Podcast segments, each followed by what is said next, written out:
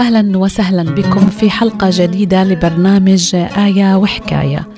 كانت السفينة الحربية الإسبانية كلاو تبحر في هدوء إلى داخل ميناء مانيلا وفجأة وبلا مقدمات انهالت عليها قذائف عديدة.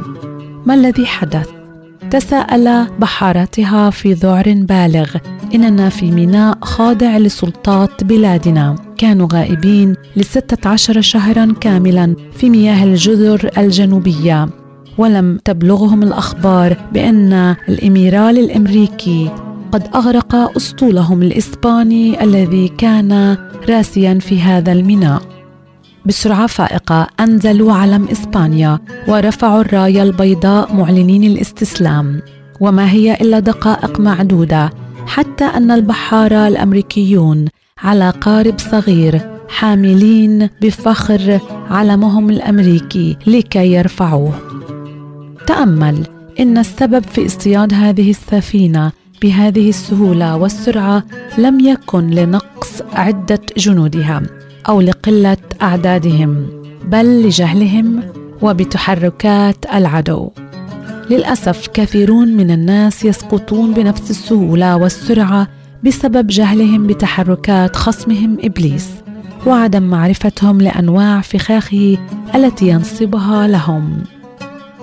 لقد سقط داود لأنه لم يفطن إلى فخ الشهوة ومن بعده سقط بطرس لأنه لم يتيقظ لفخ الثقة في الذات والإعتماد على قوة الإرادة. والتلاميذ سقطوا ذات مرة في شباك العظمة ومحبة المركز الأول. أخي المستمع لا تخف لا تخف مطلقا. فالله لا يريدك جاهلا. لقد أعطاك كل المعلومات التي تحتاجها في حربك مع مملكة الظلمة لا تخف لا تستصعب الأمر. لقد أعطاك الكتاب المقدس أعظم وأوفى مرجع للحرب الروحية. فلندرس الكتاب المقدس بكل جدية ولتدرسه باستمرار وبانتظام ولتدرسه جالسا عند قدمي الرب يسوع المسيح طالبا قيادته وروحه روح الفهم.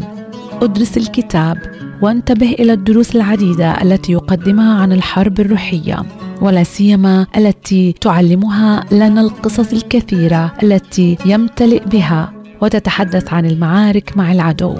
تعلم من الانتصارات رجال الله وأيضا من هزائمهم. ادرس الكتاب يوميا وسريعا.